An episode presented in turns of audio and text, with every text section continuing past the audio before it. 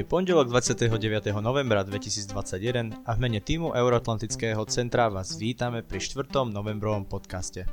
Prinášame vám prehľad 5 správ zo zahraničia za uplynulý týždeň. Príjemné počúvanie dnešného podcastu vám prajú Adam a Julka. Nová premiérka vo Švedsku je následná rezignácia. V stredu bola vyhlásená za premiérku prvá žena v histórii Švedska. Bola ňou Magdalena Anderson, ktorá pôsobila posledných 7 rokov vo funkcii ministerky financií. Po menej ako 12 hodinách od svojho vymenovania však odstúpila z funkcie. Anderson prezela funkciu premiérky po Stefanovi Lofenovi ako predsedkynia menšinovej dvojkoalície strany zelených a švedskej sociálno-demokratickej strany. Toto spojenectvo sa však rozpadlo, keď strana zelených stredu odmietla podporiť nový vládny návrh zákona o financiách. Parlament odhlasoval rozpočet vypracovaný opozíciou, ktorý súčasťuje aj protiimigračná krajina pravica zo stranou švedskí demokrati. Na tento fakt reagovala mladšia strana dvojkoalície, strana zelených a oznámila, že odchádza z vládnej koalície. Novozvolenej premiérke neostalo nič iné, ako odstúpiť funkcie. Predseda parlamentu teraz rozhodne o ďalšom postupe pri hľadaní novej vlády a Anderson bude pravdepodobne opäť zvolená. Dostal by sa však opäť do zraniteľnej pozície na čele menšinovej vlády, ktoré sa bude musieť stále držať pravicového rozpočtu, ktorý už parlament odhlasoval. Táto situácia opisuje petovú situáciu v švédskej politike, ktorá bude výrazne ovplyvnená v budúcoročných voľbách, ktoré ju posunú smerom doprava alebo doľava v rámci politického spektra. Český prezident Miloš Zeman vymenoval v nedelu na zámku v Lánoch predsedu ODS Petra Fialu za nového premiéra. Vymenovanie pôvodne plánované na piatok sa uskutočnilo v miestnosti, do ktorej vedú dva vchody. Pri jedných dverách boli umiestnené tri dočasné steny z plexiskla. Tieto opatrenia boli nutné z dôvodu, že Zeman mal vo štvrtok pozitívny test na COVID-19. Pri zložení sľubu Fialom mu hlava štátu vo svojom krátkom prejave zo srdca zablahožila k vymenovaniu za premiéra.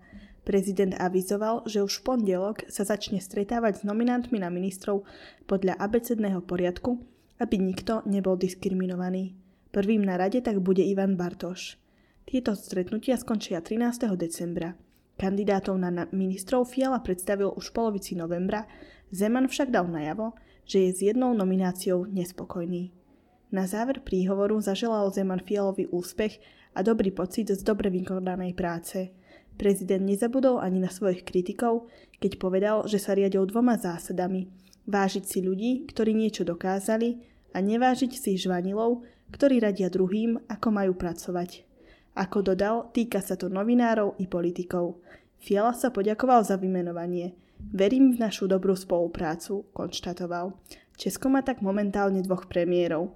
Úradujúceho Andreja Babiša a dezignovaného Petra Fialu. Turecká líra klesla na historické minimum za posledné roky. Minulý týždeň sa vo viacerých ekonomických médiách objavila správa o rekordnom prepade tureckej líry potom, ako prezident Tayyip Erdogan obhajoval pokračujúce sporné znižovanie úrokových sadzieb svojej centrálnej banky v situácii rastúcej dvojcifernej inflácie. Tento krok označil za súčasť ekonomickej vojny za nezávislosť a odmietol výzvy investorov a analytikov na zmenu kurzu. Turecká líra sa tak v útorok prepadla na rekordne nízku úroveň 13,44 za dolár, ktorá bola kedysi nepredstaviteľná.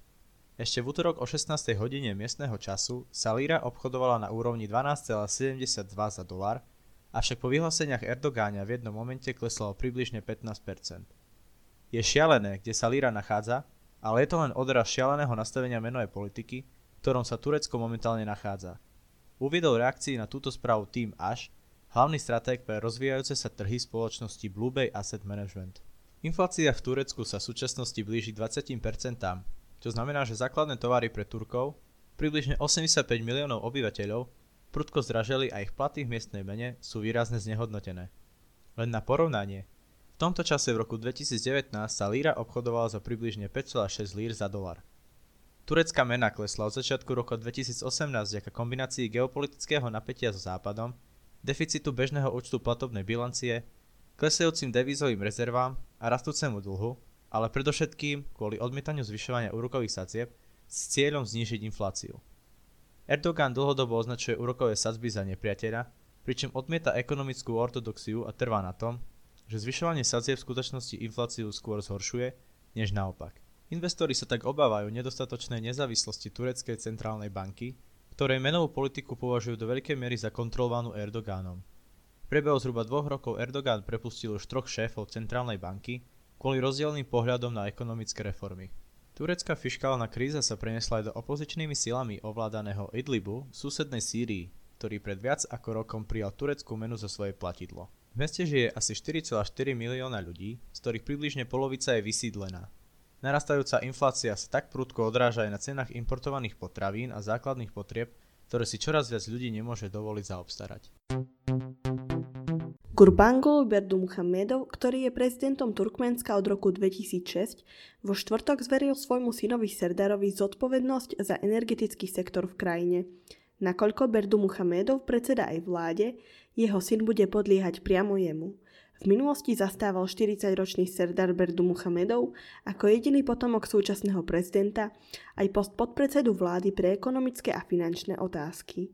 Podľa zahraničných analytikov bude Serdar automatickým nástupcom svojho otca, ktorý si za uplynulých 15 rokov v prezidentskej funkcii vybudoval predovšetkým všade prítomný kult osobností.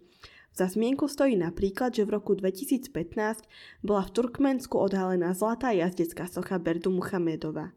Minulý rok sa Turkmensko dostalo do pozornosti svetových médií v súvislosti so zlatou sochou obľúbenej prezidentskej psej rasy.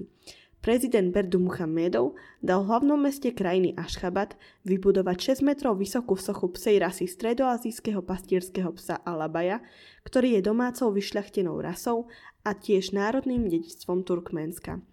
Súčasné rozšírenie kompetencií prezidentovho syna je znakom črtajúcej sa novej politickej dynastie v krajine, ktorá je vo všeobecnosti považovaná za chudobnú. Turkmenské hospodárstvo je v prevažnej miere závislé od vývozu obrovských zásob zemného plynu. Hlavným vývozným trhom pre turkmenský plyn je Čína a taktiež krajina dodáva menšie množstvá do Ruska. Stredoazijská krajina Turkmensko tiež pracuje na výstavbe plynovodu, ktorý by dodával plyn do Afganistanu, Indie aj Pakistanu. Pri vymenovaní svojho syna do funkcie prezident Berdu Muhammedov nariadil synovi, aby zintenzívnil úsilie o podpísanie ďalších zmluv na vývoz tejto komodity. Násilné protesty na Šalamúnových ostrovoch eskalujú. V stredu vypukli na Šalamúnových ostrovoch protesty proti vláde tamojšieho premiéra Manaseha Sogavareho, ktorého počas týždňa eskalovali početnými výtržnosťami a násilnosťami. Demonstranti z najľudnatejšieho ostrova krajiny Malajta sa vydali do hlavného mesta Honiara. Rozhorčení množstva domácich problémov vrátane nerealizovaných sľubov v oblasti infraštruktúry žiadali Sogavareho odstúpenie. Premiér Šalamúnových ostrovov za protestami vidí zahraničný vplyv. V piatok do hlavného mesta Šalamúnových ostrovov Honiara dorazili austrálske mierové sily v počte 100 policajtov a vojakov – ich cieľom bude obnoviť poriadok a vládu zákona a zároveň zaistiť, aby kľúčová infraštruktúra krajiny vrátane prístavov a letiska fungovala aj napriek tejto nestabilite. Posledná mierová misia Canberry na Šalamúnových ostrovov prebiehla v roku 2003 až 2017.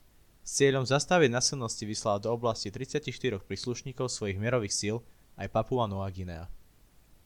Toto tichomorské súostrovie s populáciou okolo 700 tisíc ľudí súžuje etnické a politické napätie už 10 ročia. Najnovšie nepokoje sú spôsobené frustráciou obyvateľov z ekonomickej situácie, ktorú priniesla pandémia COVID-19, ako aj dlhodobé spory medzi obyvateľmi ostrova Malajta a centrálnou vládou sídliacou na ostrove Guadalcanal. Potom, čo predseda vlády Sogavare v roku 2019 rozhodol o prerušení diplomatických vzťahov s Tajvanom a nadviazal formálne vzťahy s Čínou, sa nezhody ešte viac prehlbili. Predstavitelia na ostrove Malajta kritizovali krok premiéra a kontakty s Tajvanom si zachovali, v dôsledku čoho dostávajú zahraničnú pomoc od Taipeiu i Washingtonu. Premiér počas uplynulých týždňov nereagoval na petíciu občanov podanú v auguste, ktorá obsahovala požiadavky, aby vláda rešpektovala práva na seba určenie obyvateľov Malajty, obmedzila vzťahy s Čínou a obnovila rozvojové projekty na ostrove. Minulotýžňové nasilnosti vyústili do podpaľovania budov, rabovania obchodov, padajúcich striech – Zapálené boli údajne aj banky, školy, policajné stanice či podniky, ktoré vlastnia Číňania. Podľa agentúry AFP sa v piatok zhromaždilo tisíce ľudí so sekerami a nožmi v čínskej štvrti mesta Honiare. Vo štvrtok policia proti demonstrantom použila slzotvorný plyn a gumové projektily. V piatok sa dav výtržníkov chcel dostať do súkromnej rezidencie premiéra Manaseha Sogavareho, Miestna policia na ich rozohnanie použila slzotvorný plyn a varovné výstrely. Premiér Sogavare z protivládnych protestov, podpeľastva a rabovania, ktoré posledné 3 dní pustošili hlavné mesto Honiara, obvinil zahraničné zasahovanie. V piatok uviedol, že stojí za rozhodnutím svojej vlády ohľadom vzťahov s Pekingom, čo označil za jediný problém v násilnostiach, ktoré boli, citujem, bohužiaľ ovplyvnené a podporované inými mocnosťami. Dodal, že sa nebude pred nikým skláňať a jeho vláda ostáva nedotknutá a bude brániť demokraciu. To by bolo pre dnešné vydanie všetko. Ďalšie informácie o Euroatlantickom centre nájdete v popise tohto podcastu, taktiež na našom Instagrame alebo Facebooku. Prajme vám príjemný a úspešný týždeň. Do počutia.